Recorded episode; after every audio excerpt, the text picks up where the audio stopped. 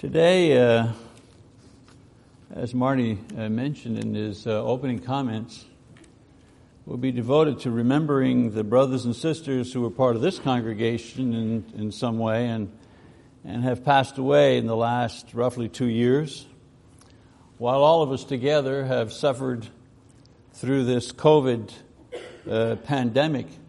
And I want to mention, uh, you know, we do have a, the special, uh, the special bulletin, if you wish, that has the um, the uh, order of worship and the pictures and all that. And we want to thank Tina for doing that. She did all the research to find all these pictures and put everything together, as well as the slides uh, that you'll be seeing later on. So the office was very busy this week, uh, making sure that that was all done. So we appreciate her. Anyways, uh, in, in, in, many cases, uh, we were not able to, uh, you know, during this COVID thing, uh, we're not able to visit and comfort people in our families, loved ones, uh, because of COVID restrictions. Imagine somebody, somebody gets sick and all of a sudden uh, grows worse, and then all of a sudden they have to go to the hospital, so they take them to the hospital, and then at the hospital they say, oh no, you can't come in. You, you, but I'm the wife, I'm the husband, I'm the son. It doesn't matter who you are, you're not getting in. Well, what am I going to do? Well, you just wait. We'll let you know. We'll call you at home. You know, we'll give you reports. You know, but no, you can't go in. And your loved one is, is you know, going down, down, down, and, and passes. And you've not been able to be there to comfort them, to hold their hand, to whisper, "I love you." And then the funeral people said, well, no funeral, you know, we can't, you know, the law says we can't get together. They didn't happen in every single case, but I've known cases where people were not able to be with their loved one during those uh, important moments and then could not memorialize them uh, you know, at a funeral with the family and the friends. Had to settle for a, you know, a quick prayer, a graveside Uh, a life shouldn't pass that way, that quickly. It shouldn't happen, but it did, and it has. And in many instances, it continues to happen. And so this Sunday, therefore, is a time when we want to remember and pray for each person this congregation has lost and in a, in a very small way honor their memory.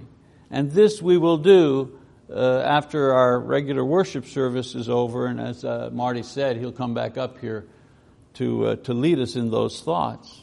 My lesson, however, is not about those who have left us, but about those who remain, those who are left behind, those whose common companions are sorrow and hurt. The common experience is that when someone dies, it's like an earthquake. It's like a bomb blast. I use the analogy because like these events, the death of someone close and important to us changes our lives instantly. And at first, there's a lot of action swirling around us, just like when a bomb goes off. Lots of action. You know, you got to do in normal times funeral preparations and paperwork, and the phone calls start coming in, and the family comes over, and church visits, and food donations, and you got 52 casseroles in your freezer, and and did I mention the constant phone calls? However, after the initial impact and rush of attention focused on the sad event, once that's over, you know, after everybody goes home, after the world moves on to the next terrible event, all that is left is pain. And the only companion we have is hurt.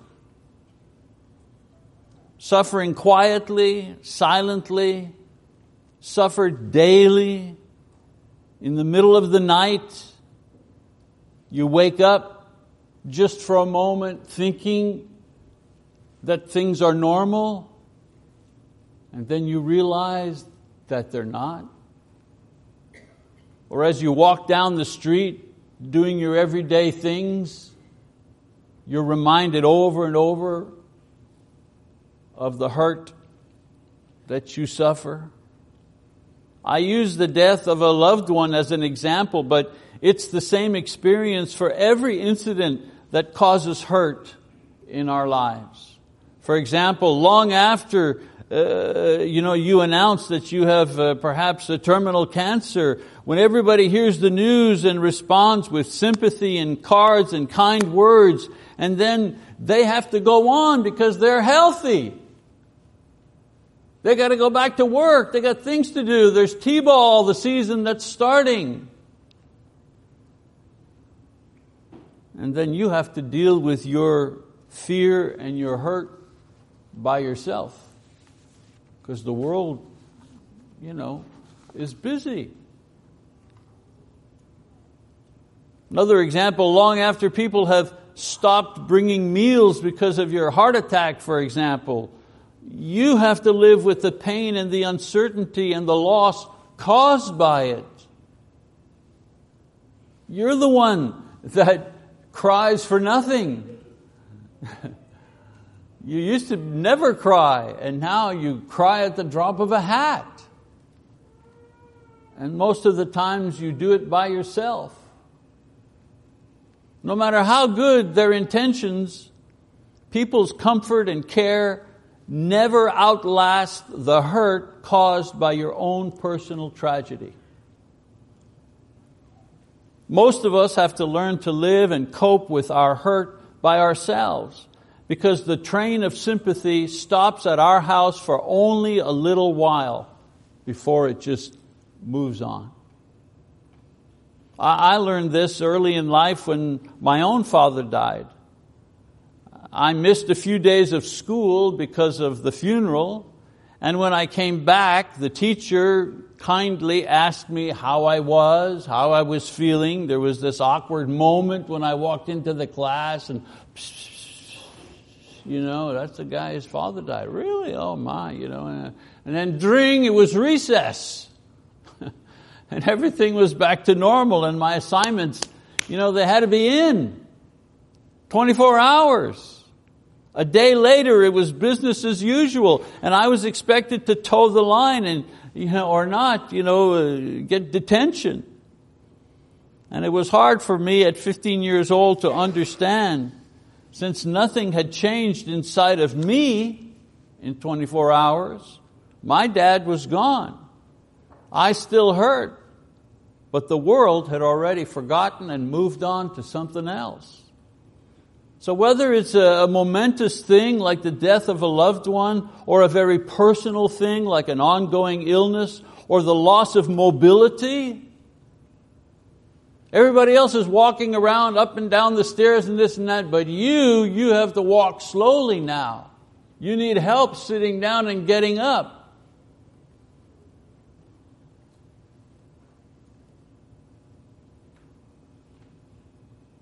Or the loss of income. You used to spend, you know, whatever it costs, and now all of a sudden, for whatever reason, you don't have that income anymore. Personal pain is personal, and it's ongoing. And whether people know about it or not, the hurt is the same. Suffering publicly or suffering privately is the same. One is no easier than the other. For this reason, we have a Lord who understands pain. Fortunately, we have a Lord who is always there to help us with our hurts. Jesus Christ is the Lord of the heavens, yes, and He's the Lord of the earth, yes. And thankfully, for those who suffer He's also the Lord of hurting.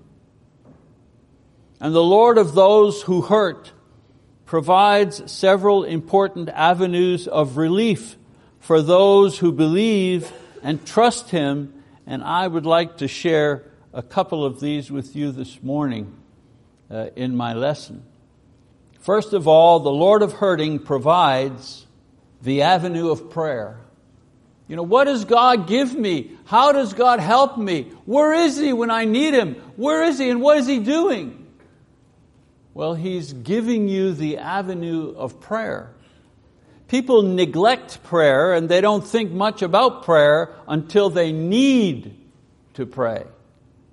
Can you imagine, just for a moment, what life would be like if you couldn't pray? You couldn't. No God to appeal to, simply your fate to suffer. You make the best of it.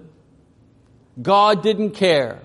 No use praying because God is not interested in your welfare. Imagine if that was the truth. But God has revealed Himself and His will in the Bible, and throughout its pages we see example after example of men and women pouring out their hearts to God, who listens, God who cares, God who answers prayers.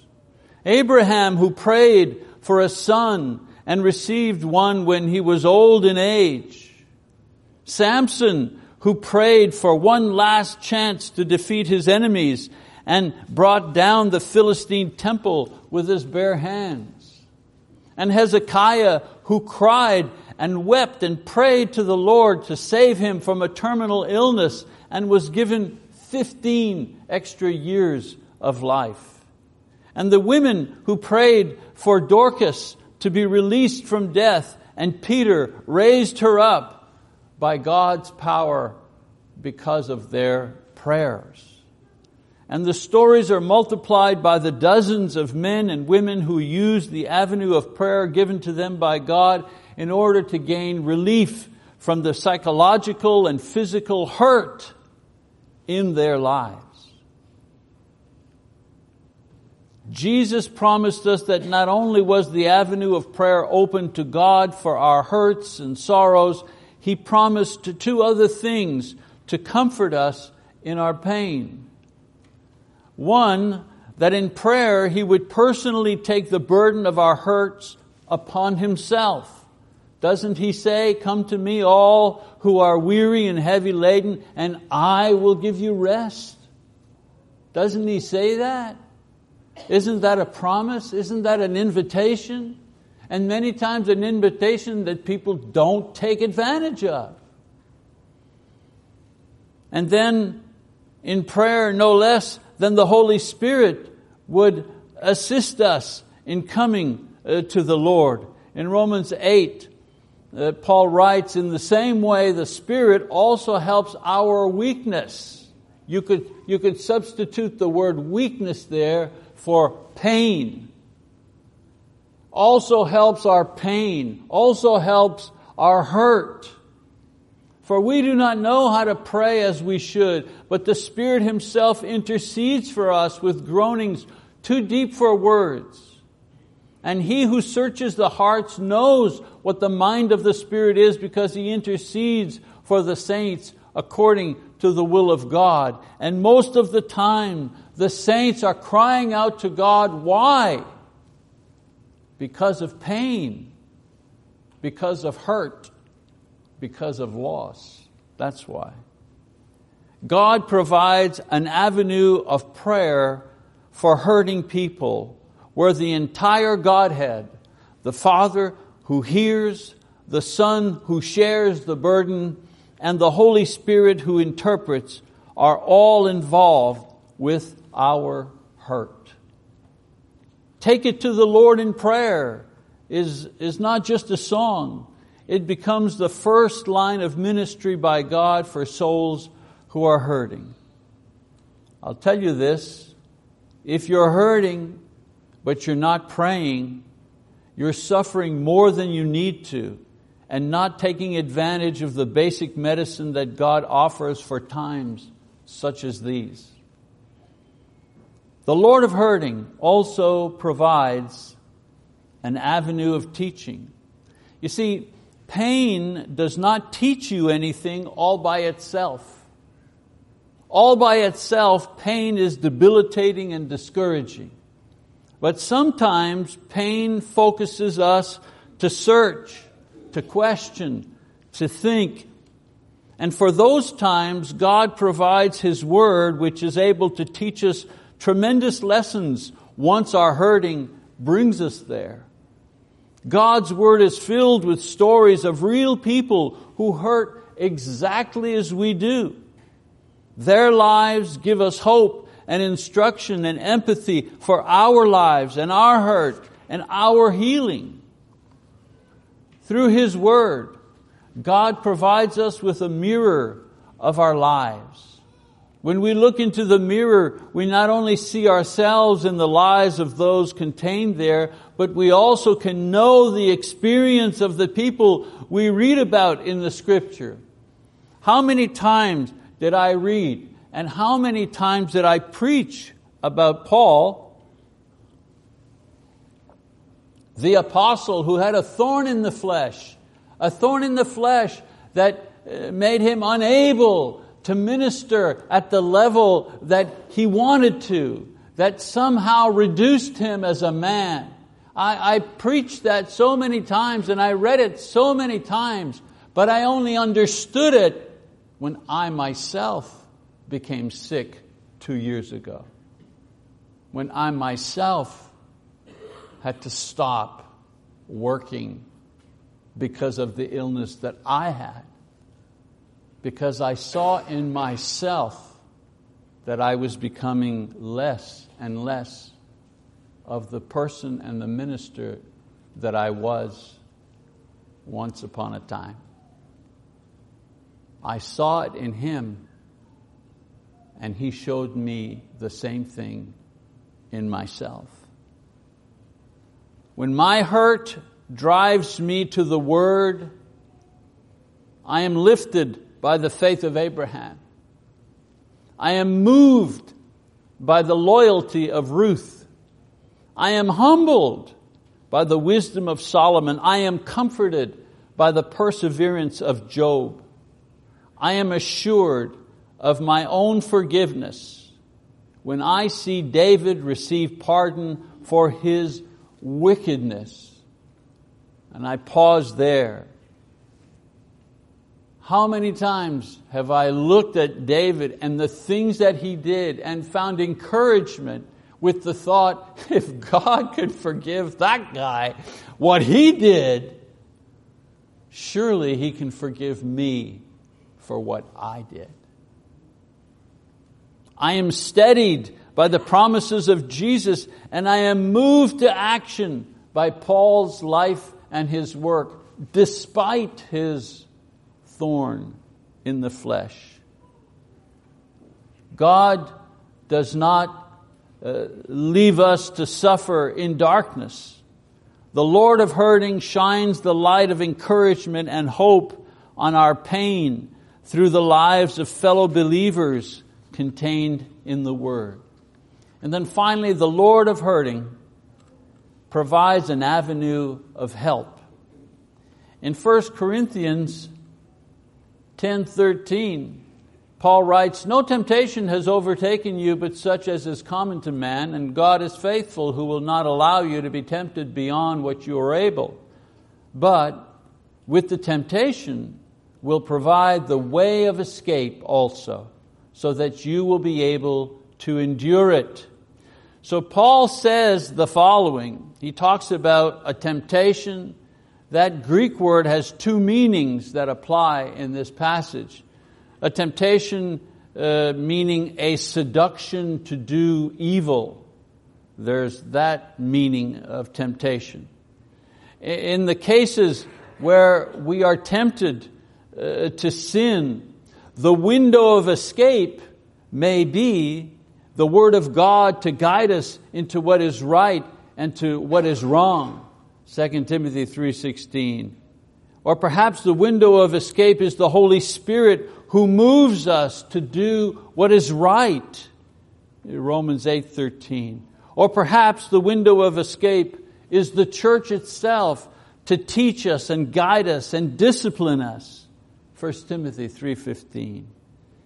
And perhaps the window of escape is the example of those who came before us and what happened to them who obeyed and disobeyed and their experience guides our experience. Uh, another term uh, for temptation or another meaning for temptation is a trial or a test. In situations where we suffer because of a trial or a test, God also provides concrete help to get us through. The window of escape in these hurting situations may be a brother or a sister to lean on, or perhaps something we can do, or resources that we need, or an insight to guide us through our period of hurting. Whatever it is, it is sent to help us endure our hurt, cope with our pain, keep us from losing faith and hope, because that's the problem of pain. The problem of pain is that it saps us slowly of our faith and our hope because we're using all of our energy to deal with our pain. God always provides the right person and the right thing and the right situation that we need. For example, who else could comfort Jesus in the desert for 40 days and nights but angels? And angels are, are who God sent to comfort him. And the island in the storm for Paul when he was shipwrecked was exactly what he needed. And the vision of John while he was in exile in Patmos probably thinking, you know, all is lost, my, my, my ministry is finished, I, I'm separated from the people, I'm on, the, I'm on this prison island here. And God gives him a vision, and from that vision comes what we know as the book of Revelation. Our hurt is never so personal, it's never so great that the Lord of hurting cannot provide exactly what we need in order to help us escape despair. A shining example of all of this uh, happened on April 19, 1995, when Oklahoma suffered the Murrah building bombing and the terrible loss of life and the suffering and the hurt it caused for so, so many people. You know, many uh, at that time threw themselves on God's mercy and prayer and found the only one who truly could console them for their terrible loss and pain was the Lord Himself. And so many newspapers and magazines, as well as books, were full of reports detailing the wonderful things that people learned because of this tragedy. And of course, the world gave credit to the wonderful spirit of Oklahomans for the love and the help that poured out to the victims at that time. But we know whose spirit that was acting through those people. We know that God opened wide a window of love so that the hurting people of Oklahoma would not sink under the burden of pain and sorrow. Of all the many blessings to come from that dark day, I would say that one of the greatest was that we were able to witness so clearly, so beautifully, the Lord of hurting ministering to the people of our state. And so I ask as I close out this morning, what about you? What is your hurt? Have you tried to deal with your hurt by yourself without anyone's help? Why not let the Lord of hurting take your hurt unto himself and provide for you a window of escape today? He promises that he can and will give you one if you ask.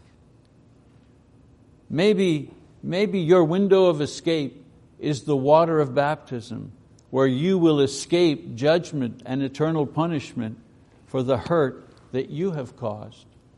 And maybe your window of escape is the prayers of the church, where you can be restored from being unfaithful or separate from God and your brethren. Whatever your hurt, the Lord of hurting is waiting to minister to you. Won't you come to Him this morning as we stand and as we sing our song of encouragement?